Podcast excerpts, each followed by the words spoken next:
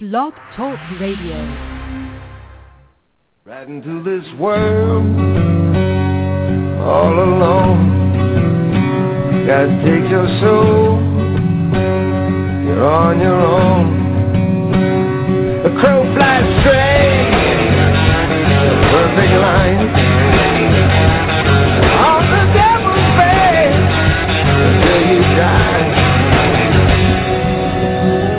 Gotta look this life.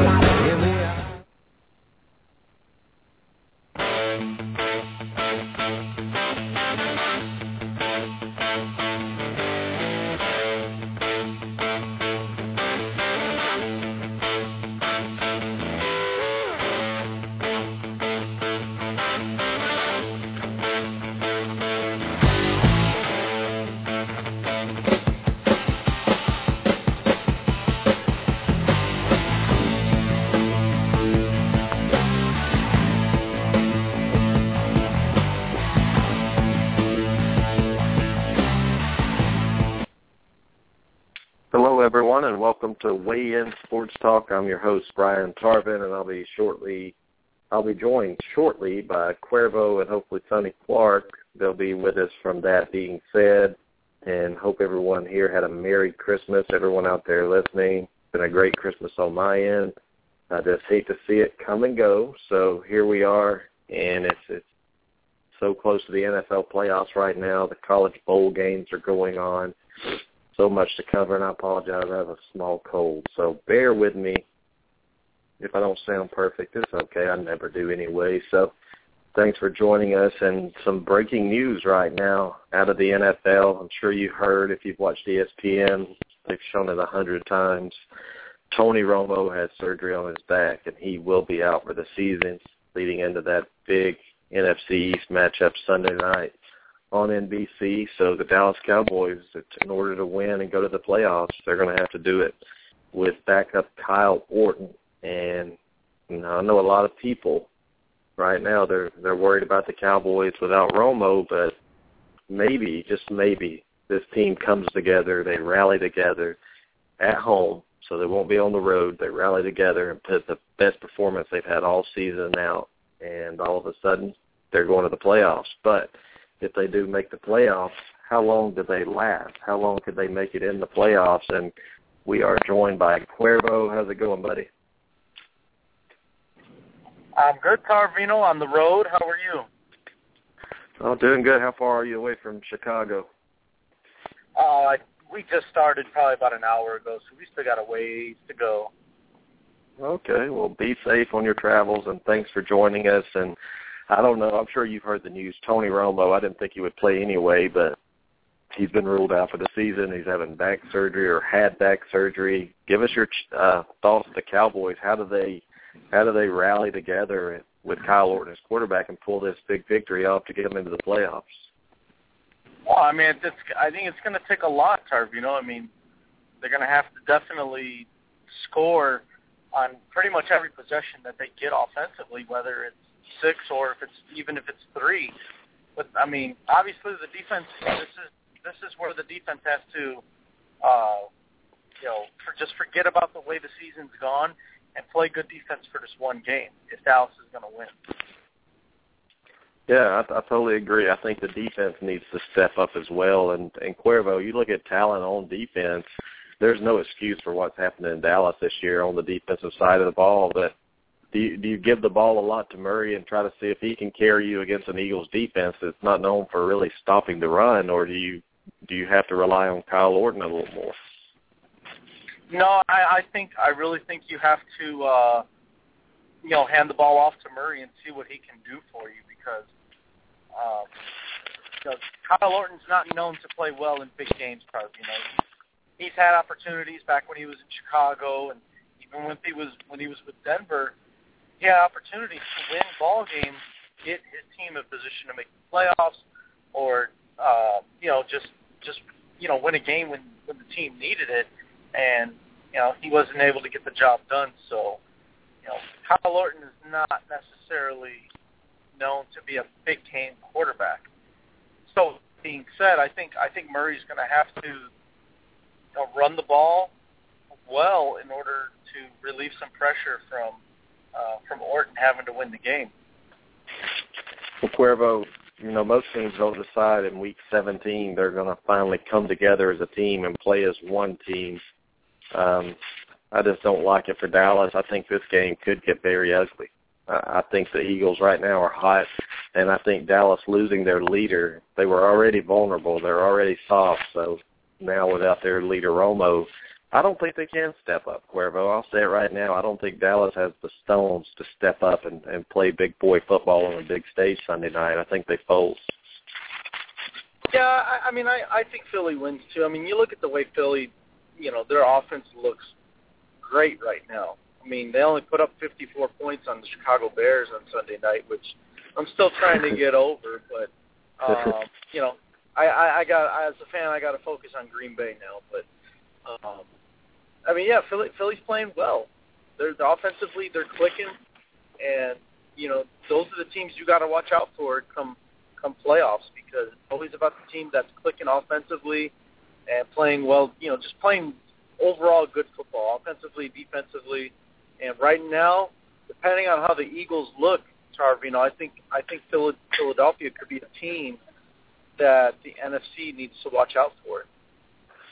Yeah, and even if just just play play fantasy land here, Dallas pulls off a victory Sunday night. What are the chances of them surviving in wild card weekend? Really, first round of the playoffs. I think they'll get blown out, uh, no matter who they play.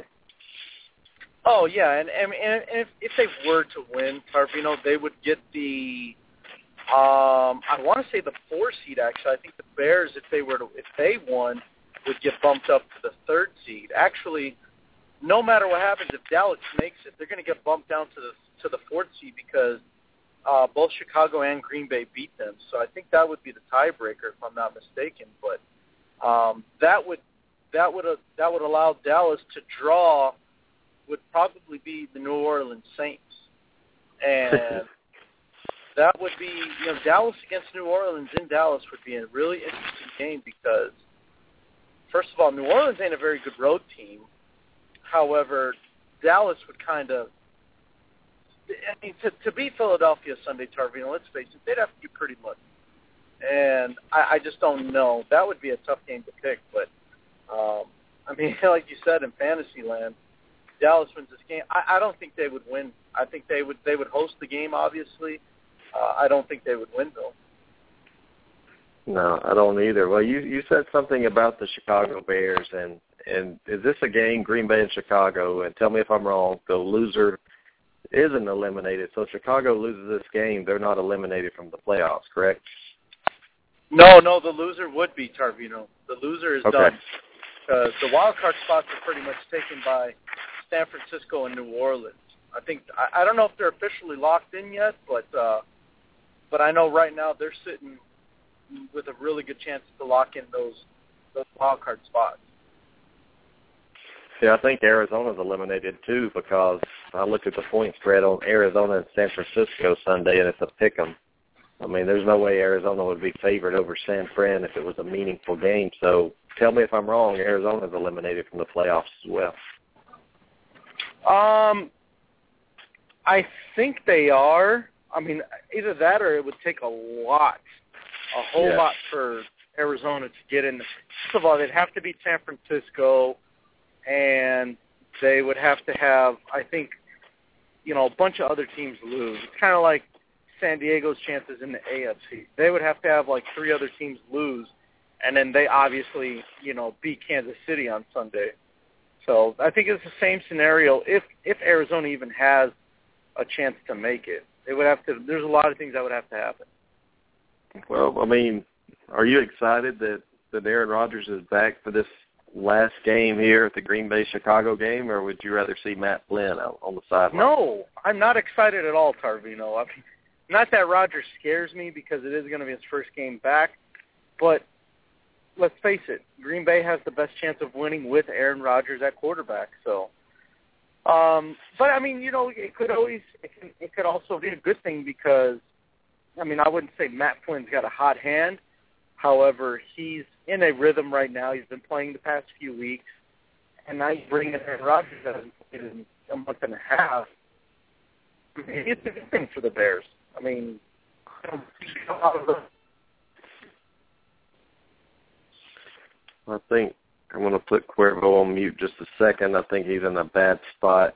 We couldn't hear him. He's he's driving back to Chicago from Tennessee, so be careful. I'll bring you right back, Cuervo. But looking at this game, I, I think the Bears fans are, to me, are very disappointed in the way that Aaron Rodgers is coming back because it really looked, you know, I blame Chicago and I blame Detroit Cuervo for not taking care of business while he was out. And all of a sudden he gets to come back for one game if he wins. They're in the playoffs. I mean, how in the world did Detroit and Chicago drop the ball during this time Aaron Rodgers was out?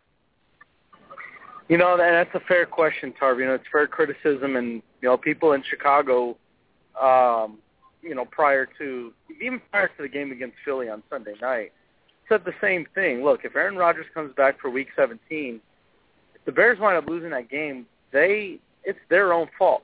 Losing to Minnesota the way they did, uh, you know, losing to Detroit when they had a chance to win that game in Chicago.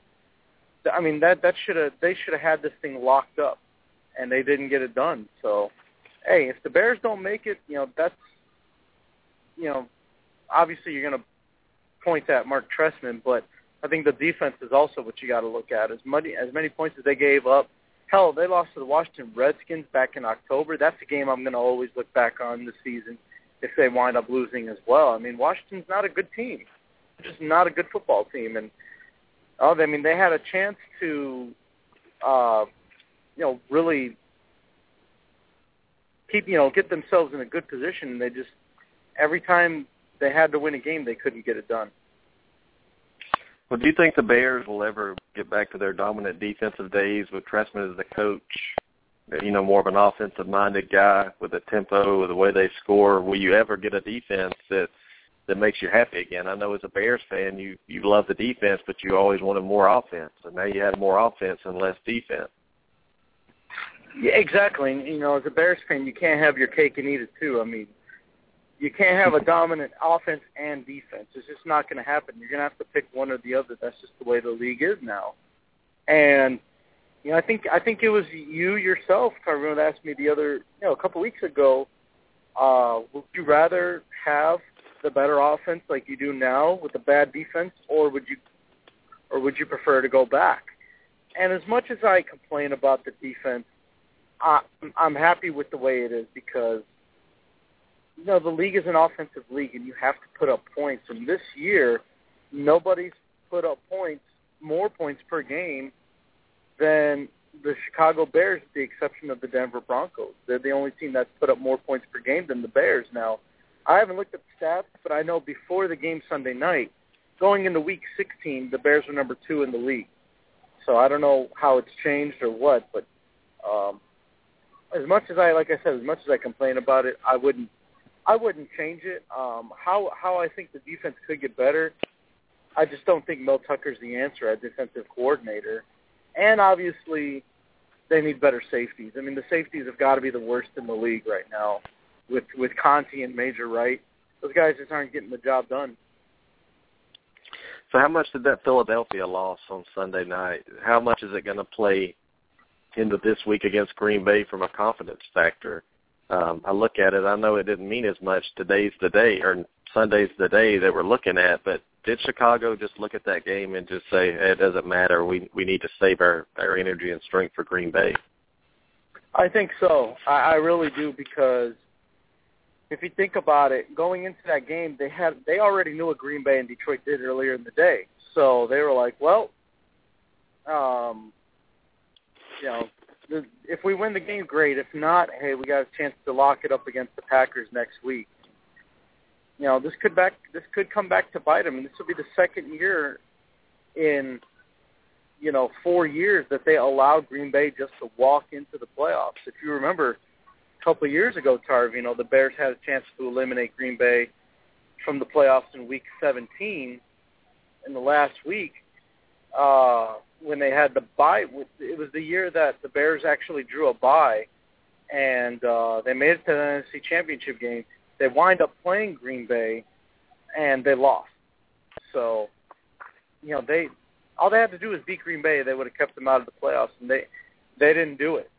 And that's when you know the conservative Lovie Smith was their head coach. So, um, you know, that I mean, they had a great chance to, like I said, and not only that, but to get to grab that that number three seed that they could have gotten. Um, you know, that means they would have probably wound up playing New Orleans at home. But now, if they win, they're going to wind up playing San Francisco and I don't I don't know how confident I feel about the Bears playing against the 49ers, even even if it if game is in Chicago. I mean, San Francisco is the defending NFC champions, Tarvino, so um, they're going to be ready. No, they will, and I believe I don't know. There's a Scott caller in the studio now that hasn't pressed one. It may be Sonny. He can't talk right now, but if you're out there listening, you want to get in. Here he is.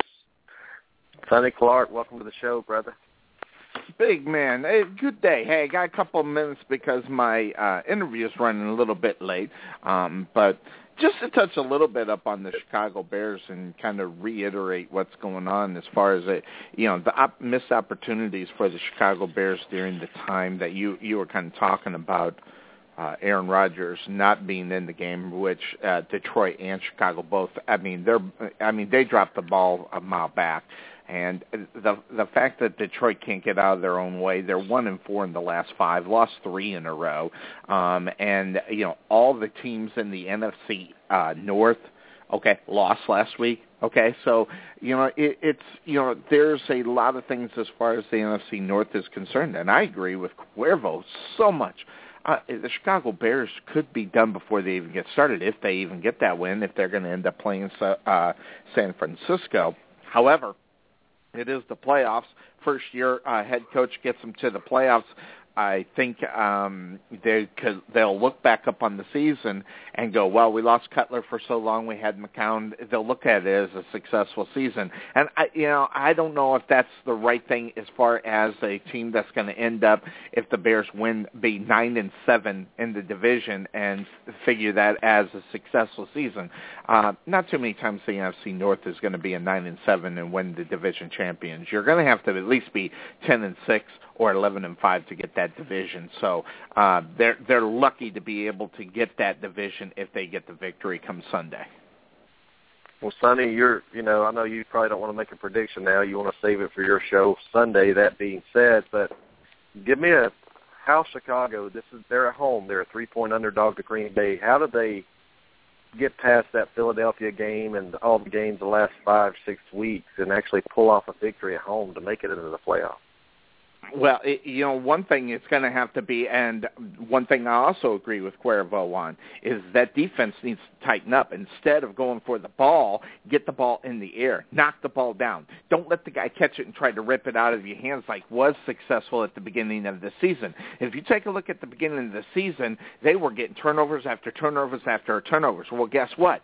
Um, teams have picked up on what they're doing, which is they're letting them catch the ball and then they're trying to strip the ball. Well, you know, they're too smart. You, you do that too much in the NFL, uh, not for long means something. Um, and, and that's one of the things, and that's why you look at the Chicago Bears defense and go, "Whoa, look at that defense! How bad it is!" And you know you're not going to get away from that until you change that mentality. Um, now, if they're trying to strip the ball because they can't cover, which may be or may not. I don't know. Um, you know, we don't know because all they've been doing is letting catching. They've been going for the turnovers. Maybe they need to man up, solid up on players, and knock balls down instead of trying to strip it after they catch it, and that will prevent the ball from going downfield um, more so than letting someone catch it and then trying to strip it. If it's unsuccessful, someone gets a 15-yard gainer. Yeah, I mean, I, this game could go either way, guys. In my opinion, I'm, I'm, I don't have a dog in this fight, but looking at it, I mean, Green Bay seems like they've gotten a little better, and all they need is a quarterback. And and Aaron Rodgers, I don't know how healthy he is. Is he rushing back, Sonny? Is are they putting him in because of this desperation? What what what if he gets hit one good time and he's out? I mean, is it too early for Aaron Rodgers to come back? Man?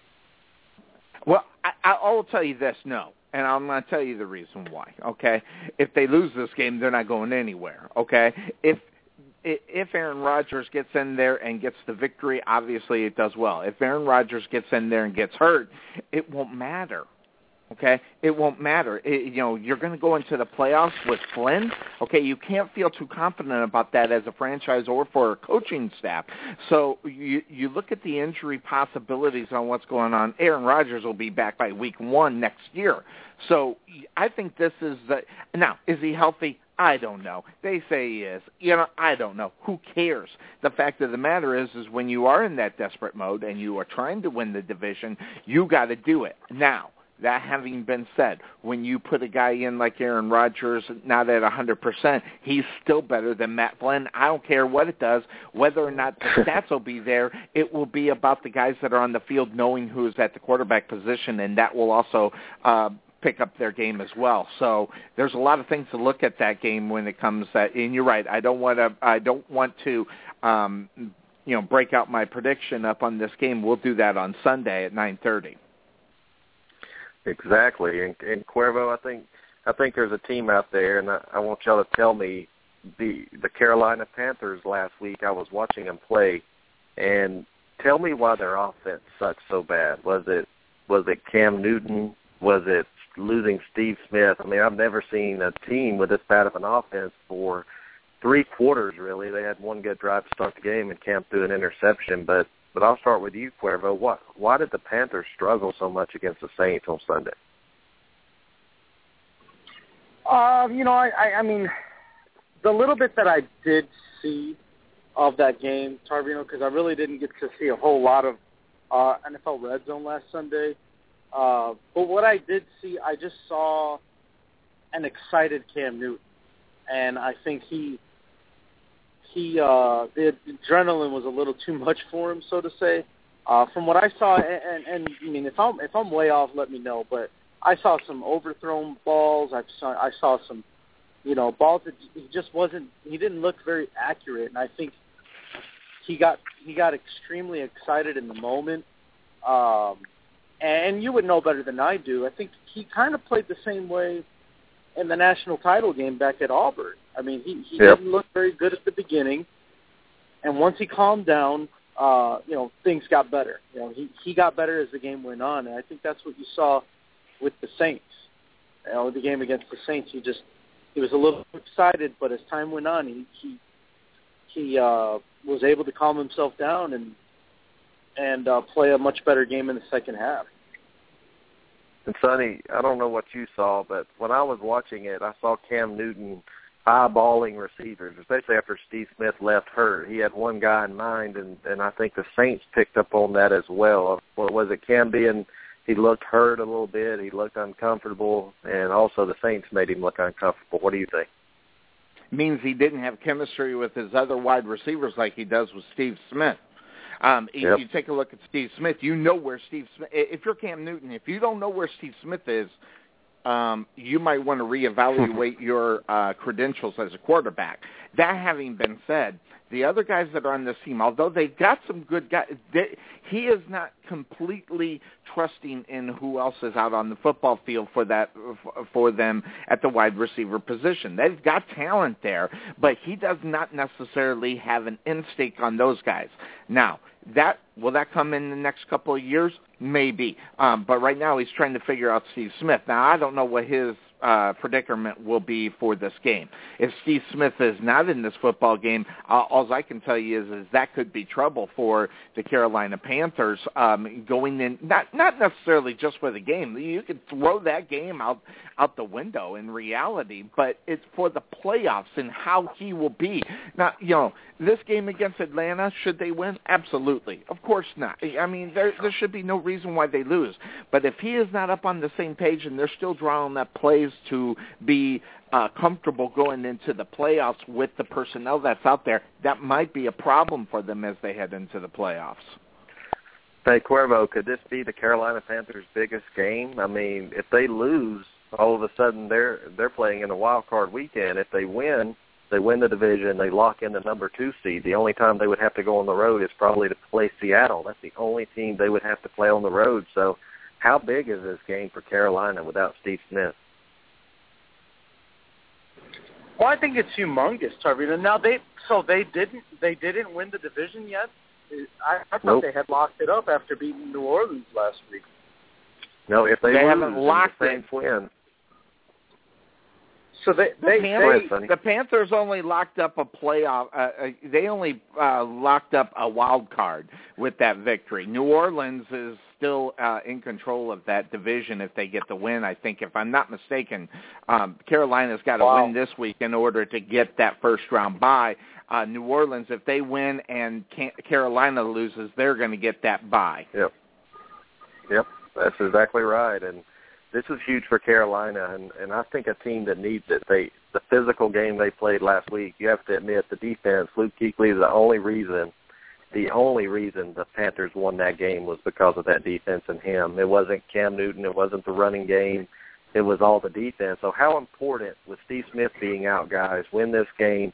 How important is that bye week, Cuervo, for the Panthers to be able to heal up and get a game plan? Because you know it's going to be a very tough opponent coming into Carolina uh, that second week of the playoffs.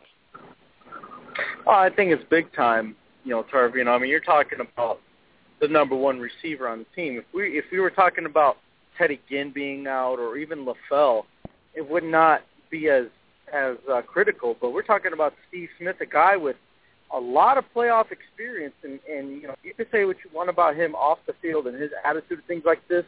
This guy's played in the Super Bowl. Okay, he he's he's been there, done that.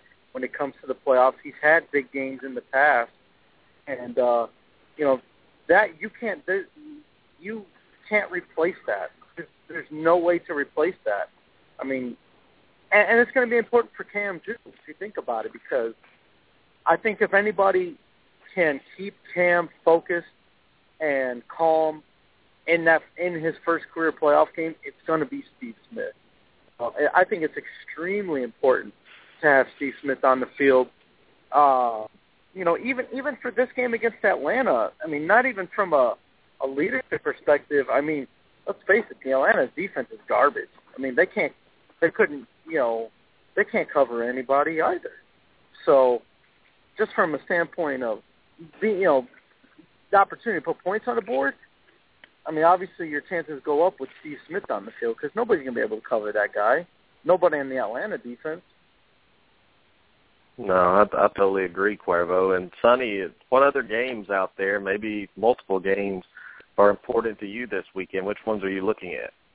Well, there, there's no question we can talk about Dallas and what we were going on. By the way, I told everybody when Chris Mortensen talks, people, you just got to listen. The the speculation about Tony Romo not being in that or being in the lineup, that was put to bed when Chris Mortensen said he was out for the season. Listen to Chris Mortensen, the guy. I, I'm telling you right now, I've been watching this guy for years. He's never wrong. Okay, this guy has the inside sources, so when he said Romo was done, I don't know why anybody even questioned it. That having been said, the Dallas Cowboys and the Philadelphia Eagles is probably the most important game of the uh, uh, of the week, uh, besides Green Bay and Chicago. I think those are the two most important games. However, I want I want to know. I, I mean, I know Kansas City is set and everything, but how that you get nine points with uh, Kansas City going up against San Diego, um, and that's what the line was. And you know, I was all over that like pig in the slop. Now, granted, it's week 17; you don't know who's going to be there. However, I you know you know it. Even at that, the rest of the team is jazzed up too. So I, I think I'm going to go up on the um, fact that that kind of success rubs off on some of the other players, even though they may be the seconds and thirds. Um, so I'm kind of interested in seeing how the Kansas City San Diego situation uh, plays itself out. Well, guys, I don't know about y'all, but it's going to be very disappointing to see the Arizona Cardinals finish 11 and five. They're going to beat San And Fran Sunday, and they're going to miss the playoffs. So, Sonny, my question to Cuervo, he didn't know. I don't know. What has to happen in order for for Arizona to make the playoffs? The Saints have to lose, and they have to win. Arizona has to beat San Francisco, and then the Saints have to lose. That's the only scenario that the uh, Arizona Cardinals will be in. That all three teams in the NFC West will be in the playoffs. I've been watching this one. This one's been, you know, I I go back to uh, Andy Dalton's first year where the Steelers, Ravens, and the Bengals all made the playoffs in one division. That was nuts. And I was kind of hoping that that's what would end up happening here in the NFC West uh, with Seattle, San Francisco, and Arizona. So that's the breakdown. It is simple. Cardinals win, uh, Saints lose. Saints have the Bucks. I don't see it uh, because the, uh, uh, you can say whatever you want about the the Saints. Okay, you know, not a good team, or you know, especially on the road. But here's the thing: they're at home. Number two, they will be working on a lot of things, and the Tampa Bay Buccaneers are a team that you can work on some things for the playoffs. So in reality, you know, this is kind of a walkthrough I am hoping that there is a way that New Orleans can lose this football game and the Arizona Cardinals somehow beat the 49ers on Sunday to where we have a great lineup I, because I think those would be the best teams in reality as far as the NFC are concerned to be in the playoffs. I mean, granted, if there's a way that we could cut out the NFC East champions from getting in there, that's what I would be looking at, but unfortunately it doesn't work out that way. See, Cuervo, tell me if I'm wrong. I would love just to see the best teams in in each division go, or in the AFC, NFC. Let's forget winning this division crap. Look at the NFC East, how bad it is. I mean, wouldn't you rather see an 11 and five Cardinal team that that won it on the field make the playoffs over uh, a Dallas team that maybe shouldn't even be there in the first place? Uh. Yeah, I mean, sometimes That's and sometimes Dallas it just, wins. yeah, all right, well they won't. Well, they won't. But I mean, even even you can even say if if Philadelphia wins that game, no matter what. Right. I mean, can we argue that you know Arizona's had a better season than either one of those teams? Right. I mean, I don't I don't think I don't think you can argue against that. And now that we're on the subject of the Cardinals, guys, I mean, and then this is assuming San Francisco actually puts in some effort to win this game if Arizona can somehow pull it off and win, how invested should the Arizona how invested should the Arizona Cardinals uh, be with Carson Palmer? I mean, let's let's think about it. Sonny, you say it all the time. The Arizona Cardinals haven't done jack squat since Kurt Warner retired. Right. Okay. Now with Carson Palmer as their quarterback, they're sitting at ten and five. I mean that, you know, you, you talk about finding your quarterback. I mean, I'm sorry. I mean he's not, you know, he's not uh, Joe Namath or he's not, you know, Tom Brady, but he's the quarterback for the Arizona Cardinals. He's he's by far the best thing that's happened to this franchise since Kurt Warner. Well, I'll tell you, yes. I, I, I no, no, no. I mean, yes. I mean, no. listen, this is really simple. The reason why the Arizona Cardinals are in the position that they're in today is because of that solid D. Okay, the, the, Carson Palmer, as good as he is, he's been good enough. Now, you know, granted, that comes from experience, but you you don't want to. I, I'm going to tell you right now if I'm the Arizona Cardinals general manager, I'm not looking for Carson Palmer to be the quarterback of this football team next year. Okay, the reason why you're sitting there is because of defense, and the reason why you might not make the playoffs is because of offense. Simple fact. There is going to be some names that are going to be available that I would rather have in a heartbeat, uh, more so than Carson Palmer. One of them being Matt Schaub. Matt Schaub in that situation, Matt Schaub is going to be out on the thing you, that is a team that has got to give this guy a look, without question. Um, and I, you know, the, the the possibilities of being able to get the guy that has the capability of getting the ball deep for Larry Fitzgerald has got to be foaming in his mouth to get there. Um, if the Arizona Cardinals are going to depend upon the Car- uh, Carson Palmer next year as their starting quarterbacks, they're not going to make the playoffs. Okay, this hey, there's something to be said about the fluke. Okay, the fluke is out there, you know, and they they want to go that route. They can, but Matt Schaub, I think, is probably a, a name that you've got to look at in reality when you're when you're the Arizona Cardinals. Wow, Matt Flynn for the Arizona Cardinals. No, no, no, no, no. Oh, I'm Matt sorry. Schaub. Matt I'm Schaub. sorry, Matt Schaub. Matt Matt Schaub is another one. Yeah, and, and also He's terrible this year. Yeah, he's been terrible. You're you're absolutely right. But that is, a, I think that that Matt Schaub could have been at least this year. We have seen what he's been the last couple of years, and Cuervo I know wants to hop in there. But the simple fact of the matter is, okay, when you look at Matt Schaub and what he is capable of doing, it he has a different mindset when you walk into Arizona. Bruce Arians, as much as I didn't necessarily think it was the best hire in the world because I was a Ken Whisenhunt fan, obviously has turned around the atmosphere in that football team, and I bet you he could do it with a Matt Schaub. Also, don't forget where this guy used to coach before he went to Indianapolis and the bad blood and the problems that one Ben Roethlisberger is having up in uh, uh, Pittsburgh. You could see Ben Roethlisberger in an Arizona Cardinals uniform. Don't forget about those things. These are things that are that are swirling in my mind. Those are two guys that I'm looking at, and depending upon how Detroit feels about their quarterback Matt Stafford, although they're paying him a lot of money, would they be interested in getting rid of him and for for something else? I think they'd be nuts. Um, but there are two viable, at least two viable options out there. And Detroit, who knows? How do they feel about Matt Stafford at the quarterback position? You know, Matt Stafford, Larry Fitzgerald. They're, you know, without question, Matt um, or Larry Fitzgerald or, or Calvin Johnson is very better than Larry Fitzgerald, and that's because of athletic uh, athleticism. Would a uh, Larry Fitzgerald make a Matthew Stafford a better quarterback. I'd rather have Matthew Stafford than Carson Palmer. So, you know, that's just one of the things that are swirling in my brain about Arizona.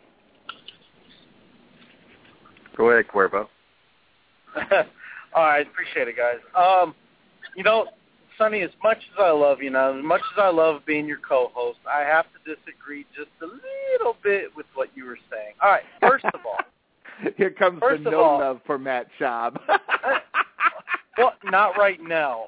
Not right now. The reason I say that is because, and, and there's two reasons why I disagree with what you're saying. Okay, first of all, you you're talking about the Arizona defense and how Mhm. they're the reason Arizona's done so well.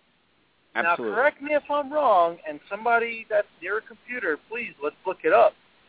I think Carson Palmer has either two or three game-winning drives this season. Uh, fourth quarter comeback. Yeah, that'd be the term for it. Um, I think he's got two, maybe even a third uh, fourth quarter comeback this year. So you can't give the defense the credit on that. Um, and then you mentioned Matt Schaub. Matt, Scha- the reason, the problem I would have with Matt Schaub if I'm a GM is this guy's confidence is so low that he probably doesn't even feel like he can make a high school team. That's the problem you have with Matt Schaub. This guy's confidence needs to build up once again. Hell, if he goes to the New York Jets next year, I mean, that would probably work out for him better than going to Arizona. And and the reason I say that is because from a confidence standpoint, okay, because we all know that without a doubt he would be the starting quarterback. And even if he screws up, I mean, look at the receivers he'd be working with. And I don't think anybody would really expect much out of him. So that's the problem I have with Matt Schaub is just his confidence level is at an all-time low right now, and you know he needs to find a, a, spot where he can rebuild that confidence. And I don't know. I mean, I, like I said, I thought of the Jets. I mean, there's probably some other teams that'd be interested, but I think I think the Jets would be willing to pay him what you know the type of money he's probably looking for. Well, Sonny Clark, do you do you think that that Arizona is where they are now because of uh, maybe a weaker schedule, or do, or do you think this team is as good as advertised?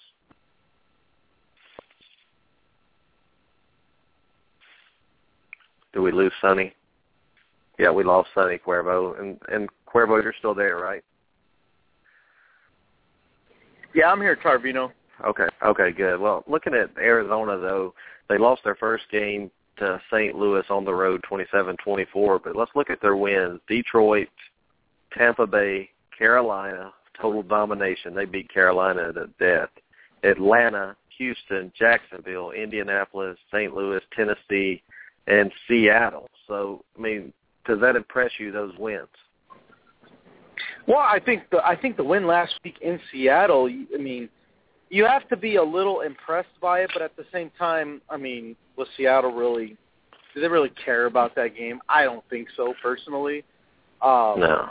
However, that could hurt hurt Seattle later on. You can't just take your foot off the gas, uh, you know, two weeks before the season's over. So that could wind up hurting Seattle later on, depending on how well they play against, uh, you know, against St. Louis the last game of the season.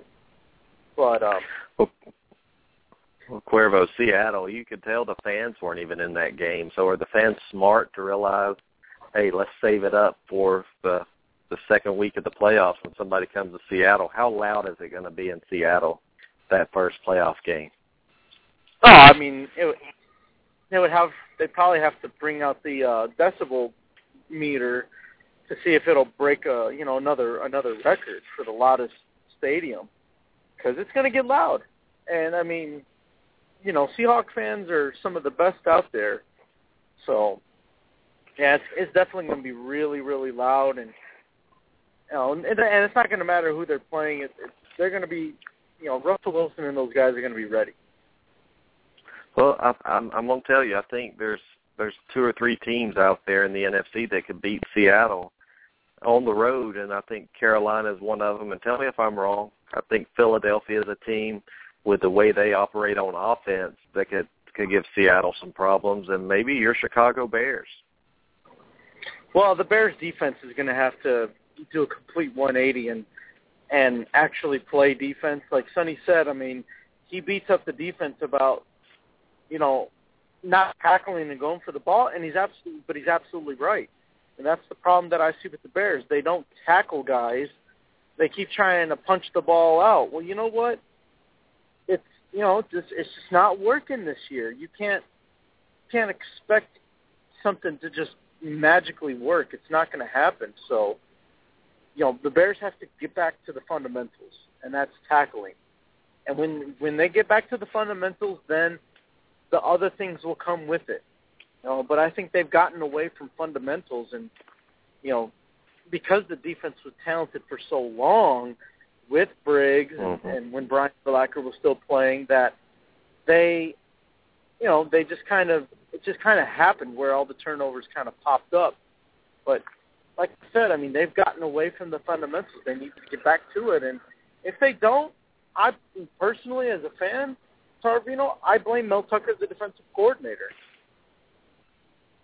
Yeah, I mean, it's all to NFL. People don't realize how how scheme, schematic, how tough you are on these guys in practice. It matters, and to me, I think I think they're going to figure out a way in the off season. You know, they may fire the defensive coordinator, bring in somebody else, but they're going to figure out a way to gel this defense and offense. And and this moves us into college football. And I don't know if you want to talk college football or not. Do you? Um, you said tonight. I mean, you want to talk college football real, real quick before we go? Oh yeah, yeah, let's do it. Definitely. Well, well, just a big announcement here. Tom Luginbill is going to come on the show Sunday and actually give a breakdown previewing the Florida State Auburn Tiger matchup. It's going to be great, but but you saw with Auburn, and and it's still not all the way there. Cuervo, you you see the deep. You have a, a very explosive offense, but you have a defense that kind of struggles sometimes. And anytime you have an offense like that, you're going to give up some points. You're going to give up some yardage. It's just can you make big plays? And and I want to ask him about that. But look, looking at the bowl season, Cuervo coming up, it's starting to get a little more serious. I mean, last night we had Utah State, Northern Illinois. Do you see now why I was preaching against Northern Illinois making a BCS bowl and Jordan Lynch being a Heisman front runner? Do you see it now? I'm, I'm, I'm sure you did before, but I mean, this guy's no no different than anybody in the country, really.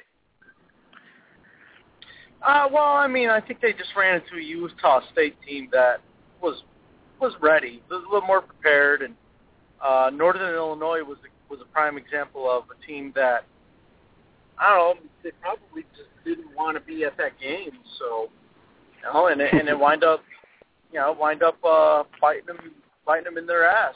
And I mean Jordan Lynch.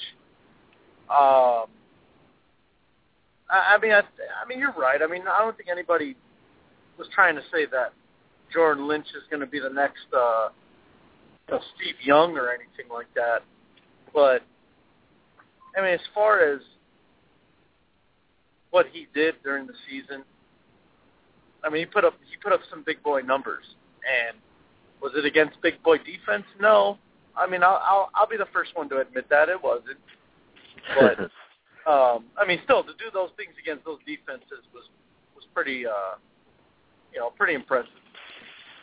Well, Cuervo, I have your opinion about something, and I'm glad it just popped into my head. Uh, I don't know if you listen to Paul Finebaum on ESPN or not, do you? Not too often, no. Well, just tell me what you think should should happen with this. Paul, a caller called in probably in October, first of October, and after LSU beat Auburn, and and he's an Auburn fan, and he was wanting to know if Auburn ran the table, would they jump an undefeated Oregon team? Would they jump an undefeated Ohio State, Florida State, maybe? And Paul Finebaum laughed a little bit and made a bet with him. He said, "I'll promise you this," Paul Finebaum said if Auburn wins out and makes it to the national championship, I'll personally take you. You'll be flying right beside me to Pasadena for the game. Well, now Paul Finebaum is backing out of the bet. And I just want to see what you think about a man and his word, really. But should ESPN step in and make sure this happens? Because it's not just Paul Finebaum. He represents ESPN. Well, I mean, I, I think uh, I, I don't think it's going to hurt the the company. I'll tell you that. I mean, you know, five hundred dollar plane ticket. I mean, ESPN makes billions a year, so why not? I mean, I mean that's it's not even a man of his word; it's a network of their word. Because, like you said, I mean, for him to say, "Oh yeah, I'll fly you out there," that's pretty much, you know, telling him that ESPN will will fly him out there. So, uh, yeah. Now I don't know if I don't know if ESPN's gotten involved. I think they should. Um, well, the guy's on Facebook. He's he's starting to come out now. He's playing the video everywhere, showing that of the tape conversation. You can go on ESPN.com and pull up the archives, and you can see this this conversation for yourself. I mean, uh, I'd never back out of anything. I mean, if I told you, I'll bet you a gazillion dollars. Well, obviously I can't pay you, but I would never bet that. But Cuervo, if I told you, hey, next year if the Vols make the national championship, I'm buying your ticket, your plane fare, we're going to the game. Well, if I have to go get a loan, beg, borrow, and steal, you're going to that game with me because I told you it happened. And Paul Finebaum, a big sleaze bag, in my opinion. I mean, coming on here making a bet like that because at the time he was up Nick Saban's butt so far he couldn't get his head out enough. But he hates Auburn, and and to make a joke to mock this guy like this on the air, I think he needs to pay up. And and not and it's not about money or anything. Plane tickets about fifteen hundred dollars if you want to fly, fly to Pasadena. I'm sure ESPN could let him for free. I mean, like you said, it's nothing. It's a drop in the bucket to them. But would you, if if this was you and Paul Finebaum told you this, would you would you try to make him be accountable for his uh, promise to you? Oh, I mean, why not? I mean, this is a guy that's supposed to be an, a quote unquote expert, and that pretty much when he when he said I'll, I'll take you if they make it. That's pretty much saying I don't think they're going to make it. Well, yeah. Auburn defied the odds, and know, it just kind of ha- that's just like uh, I think Aaron Rodgers did something like that a couple of years ago, where on Twitter, right? Yeah, something on Twitter that I forgot what the bet was about, but he he pretty much backed out of it, and you know, he lost. I, I think he lost a lot of respect at that point in time. But um, now, pretty much, don't don't you know, don't make promises you can't keep. Don't write checks that you, your ass can't cash. That's pretty much what it comes down to. Well, speaking of writing checks your ass can't cash, Bob Stoops. I don't know if you remember in May, he was they had media days, I believe, something like that with the Big Twelve, and and he said really the SEC success is just propaganda. Really, he said they're not as good. You know, you look at the SEC from top, they're not as good as the Big 12 and all this stuff. Well, Cuervo Stoops has a chance on national TV in the Sugar Bowl to play an overrated Alabama team. Ha ha. I mean, how do you, how do you think that's going to work out for Mr. Stoops? Did he did he spout off at the mouth, not realizing that he he possibly could have to play Alabama, a team he doesn't want any part of right now? Um, no, I mean, you know, sometimes you just you just talk and you don't think about the future. And oh, Bob Stoops, I think, and I think Nick Saban, Nick Saban will use that as fuel. You know, for for this team's motivation. Not only the fact that they lost to Auburn and had a chance to play for a national title. I mean, for Bob Stoops to say that the SEC is pretty much he said they're overrated and, and, and the media hypes them up too much. I mean, it's not like Yep. they've won seven championships in a row or anything like that. Oh wait, never mind. Um, that I mean, I don't see. I don't see. And, and by the way, two of those seven uh, were against Oklahoma when he lost to Nick Saban's LSU team, and then he got smoked by the Florida Gators. Florida. So, Wow, good point. I forgot that Cuervo, and and you remember when in 2010 Alabama, you know, they lost three games, but they went to the big, they went to the Capital One Bowl to play a one-loss Michigan State team in the top five that got left out of a BCS bowl, and they they had them 49 to nothing before they could blink their eye, and it, it was just a a joke. And do you think this could possibly be the same thing? We watched Oklahoma, both of us have. They're not very impressive at all. They shouldn't be in this game. Um, Oklahoma State's a better football team, in my opinion, but they didn't win. They didn't beat Oklahoma, but I mean, do you think Oklahoma's going to even score in this game? Because I have a feeling this could this could get very ugly very quick. Oh, I mean, I think Oklahoma will score when it's in the fourth quarter and it's like, you know, fifty-one to nothing. Then I think they'll probably give up a garbage touchdown or something like that. So, yeah, I think I think Oklahoma will score when, you know, the starters are playing against third-string defense. Yeah. Well, another big game, and and I don't know if you know, but Michigan State's linebacker got suspended, kicked off the team. We have a huge Yeah. Rose Bowl, and I don't think people realize how special this game is. This is old time football being played here in the Rose Bowl. You have Stanford, a top tier team, Michigan State colliding head to head. How big is losing their top linebacker going to affect them? I think it's huge. Oh, I mean, and, you're talking about a Stanford team that can run the ball well. So yeah, I think it hurts. And um, I mean that, you know, you can't you can't afford to lose anybody on defense like that, especially a middle linebacker, where a lot of times you see it. Middle linebacker is is is the the captain, the you know the leader of the defense, and to lose him in the Rose Bowl, yeah, it's definitely going to hurt. Yeah, I think it's going to be a big loss. I think Stanford. You look at the when they play good teams, they win.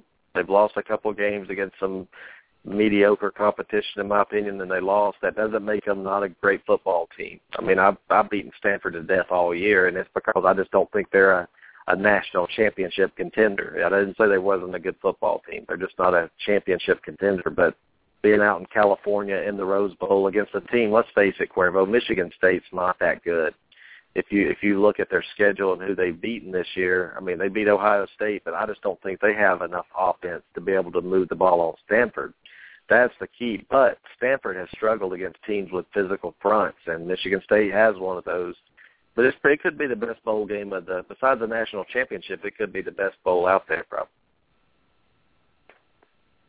Yeah, and we talked about that, Tarv. You know, I mean, you and I both agree that this is going to be the best bowl game. Is going to be the, I think, the closest scoring-wise. It's going to be the the most interesting, the most physical, most everything. Just when it comes to this game, maybe not the highest scoring, but I think it's going to be the most No. exciting one to watch. I think it's the Yep. most evenly matched. I agree, and and you know I want your opinion on this game. It's not a BCS bowl game, but the Texas Longhorns, Mack Brown's farewell. This is where he leaves Texas forever, playing against an Oregon Ducks team that has really underachieved. I mean, can Texas win this game? And if they do win, will it be because they're playing for Mack Brown, or will they win because Oregon? Do you think they really want to be in the Holiday Bowl, or, or I think that's the name of the bowl, the Holiday Bowl, after wanting to win a national championship this year? It's kind of hard to to fathom how they're going to get up for this game. Well, I think Oregon, you know needs to understand that they, you know, they did it to themselves. Losing to Stanford, and then coming back to I think it was what a week or two later, and losing to uh, uh, Arizona. who did they lose to? Yeah, Arizona, uh, and that wasn't even close, by the way. I mean, Arizona, Mm. you know, they they put a mud hole in them. That's they that's what they did to them. And I mean, Arizona they have nobody to blame, or I'm sorry, Oregon has nobody to blame but themselves. So it's not like they you know they lost by one point in one game. They lost a couple of games and they got dominated. So I mean, and, and the way I see it, I think it's I think it's dumb when teams are like, oh, we're playing this bowl game. You have to make the best of it. I mean, hell, you could you could be a, a five win team like Tennessee who don't even get to play in a bowl game. So uh, well, well, Cuervo, that- that, that, that that's going to change very fast after this year. Uh, your Tennessee Volunteers will be in bowl games, and they'll probably be in some bigger bowl games as the years go on. So, I'm a Tennessee fan out there, I'm I'm happy right now with it's the direction my team's headed. But let me ask you about this game. How intrigued are you by Oklahoma State and Missouri playing in the Cotton Bowl? Very. I, I mean, I think this could be uh, one of more memorable type bowl games that we're going to have at least for this year, let alone you know probably next few years down the road. I mean, these are when you talk about points. I mean, Clemson, Ohio State's got nothing on this game, in my opinion. I think, I think Ohio, I think you know Oklahoma State, Missouri is going to be that's going to be a shootout. It's going to be a fun game to watch. Yeah, I think that I think Missouri is going to honestly show people how good Auburn is, and I mean how how how good Missouri. Let me take that back. Missouri is going to show the country how hard it is to stop that Auburn offense, and it wasn't that Missouri's a bad football team. It just wasn't. It, it was just they weren't ready for a, a matchup like that against an offense. I think Missouri's real good, Cuervo. I think they're they have a lot to play for, a lot of respect. They have a chance to win 12 games this year and actually I think that would be one of the highest in school history, you know, without a national championship. I mean, Missouri's a good football yeah. team and I would rather see this game Cuervo than I would see Clemson and Ohio State, two teams that that are very overrated in my opinion. Oh, they are.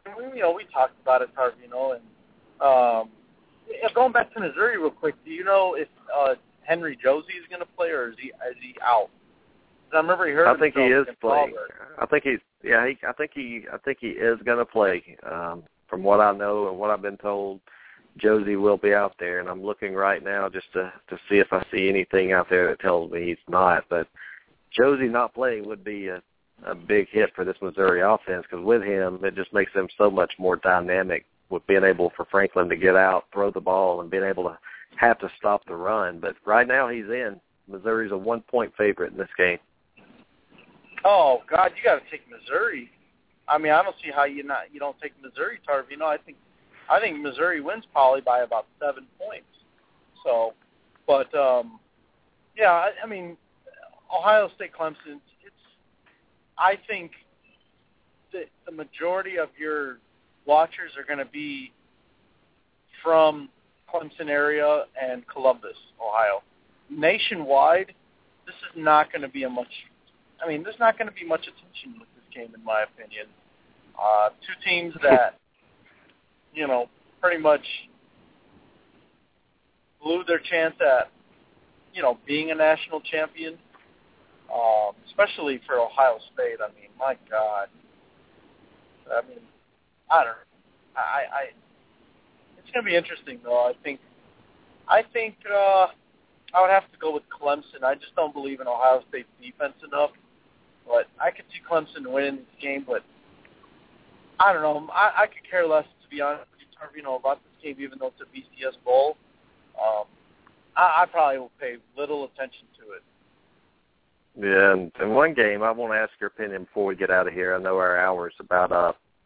How is Wisconsin a two-point favorite over South Carolina right now? We saw last time I saw Wisconsin uh, they were getting manhandled by Penn State. Last time I saw South Carolina, Uh, they just killed Clemson. So, what makes Vegas think that Wisconsin's a two-point favorite over South Carolina? God, that's a good question, Tarvino. Maybe how well they they run the ball, uh, or maybe there's a situation quarterback for South Carolina. Is, I mean, is, is Shaw going to play? Who's going to start at quarterback for South Carolina? Um, I think Shaw. maybe that might have a little something to do with it. So, if it is Shaw, though, uh, then I don't. I really don't. Unless unless they're factoring in that they, you know, Vegas feels South Carolina can't stop the run, and that's the only thing I could think of. Yeah, I, I don't understand it. Maybe you know Clowney could not be playing as well. You know, he's he got a got pulled over again. I don't know if you've heard of this. He got pulled over for speeding again, and I don't know when is Spurrier just going to say, "Okay, Clowney, you can go to the NFL now. It's over." Yeah, no, I didn't hear about that. I didn't know that. But now is speeding the only thing he got? You know, Yeah, I think pulled so. over for? Is that the only thing that came out? Yeah, I believe so. Another speeding ticket, and I don't know. South Carolina. It just seems like Wisconsin plays good in these bowl games, these New Year Day bowls matched up against the SEC, and it seems like they they want it more. Where South Carolina, they wanted to play for the SEC championship, they got let down when Missouri beat A and M, and maybe Wisconsin is licking their chops now, seeing a vulnerable South Carolina team. Maybe. I, I mean, I don't know. Uh, but there, I mean, there could be a lot of different things. Clowney might not play, uh, which obviously that would hurt South Carolina as far as stopping the run. But uh, I mean, I mean, is, is there any possibility that Clowney does not declare for the draft? I mean, I don't see how that doesn't no. happen. well, if you're if you're, I mean, I I think the NFL is going to get Clowney pretty quick. I mean, I know he's had a bad season, but I think they realized that he didn't give any effort this year. Uh, just hoping he didn't get hurt. And I think once the what they call it, the combine comes around and he blows their socks off again with his speed, his power, and his agility, I think he's going to be right up there in the top five again. But this year it did hurt his draft stock. I think. I don't think he'll be the number one overall player taken. Do you? Oh no, no, no. Matter of fact, Tarvino, I think I think you said you said this year hurt his draft stock a lot, or did it?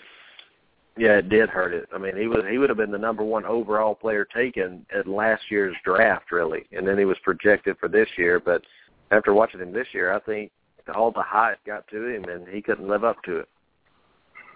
Yeah, no, absolutely, I agree. Uh, I mean, the kid will be lucky to be a top ten pick. It depends on how the combine goes for him, but he's gonna be lucky to be top ten. And I mean, you never know though. That could be a good thing because you know the lower he goes, the better he goes to. So he could be that missing piece on a defense that could get them over the hump. I mean, let's say, let's say, let's, let's throw a scenario out there, Tarvino. Let's say he drops, you know, his stock drops, and he winds up getting drafted by somebody like, I don't know, Cincinnati, or or even, God, imagine if the Steelers drafted him. Oh my goodness! I mean, you want to talk about a a, a team that gets lucky. Uh, with as old as that Cool. defense in Pittsburgh is, to get a guy like Clowney at number twenty something. I mean, man, how lucky would the would the Steelers be? I mean, that'd be crazy. Yeah, and that's why I don't think the GMs and people that make these decisions are naive enough to think that Clowney wouldn't be a difference maker right off the bat. I I think I think they're smart and they realize maybe they've talked to Clowney and and maybe they understand that he doesn't want to get hurt. I don't know. I'm just trying to think of a reason why he struggled so much this year. But I think once draft time comes around, it's put up or shut up time. I think these NFL owners will put up. Yeah.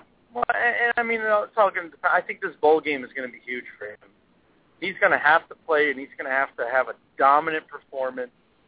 If he has another game like he did against Michigan last year, then boy, oh boy, I could I could see him going as high as five.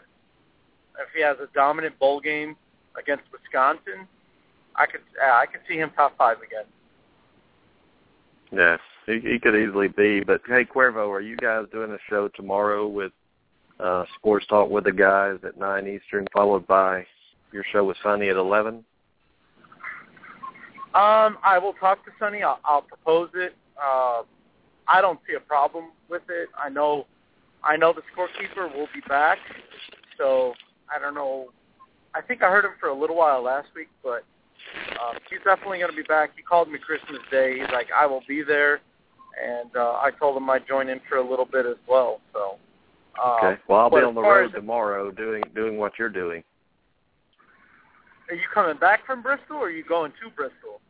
Coming back from Bristol to Atlanta. Oh, okay. So that's about what, a three or four hour drive?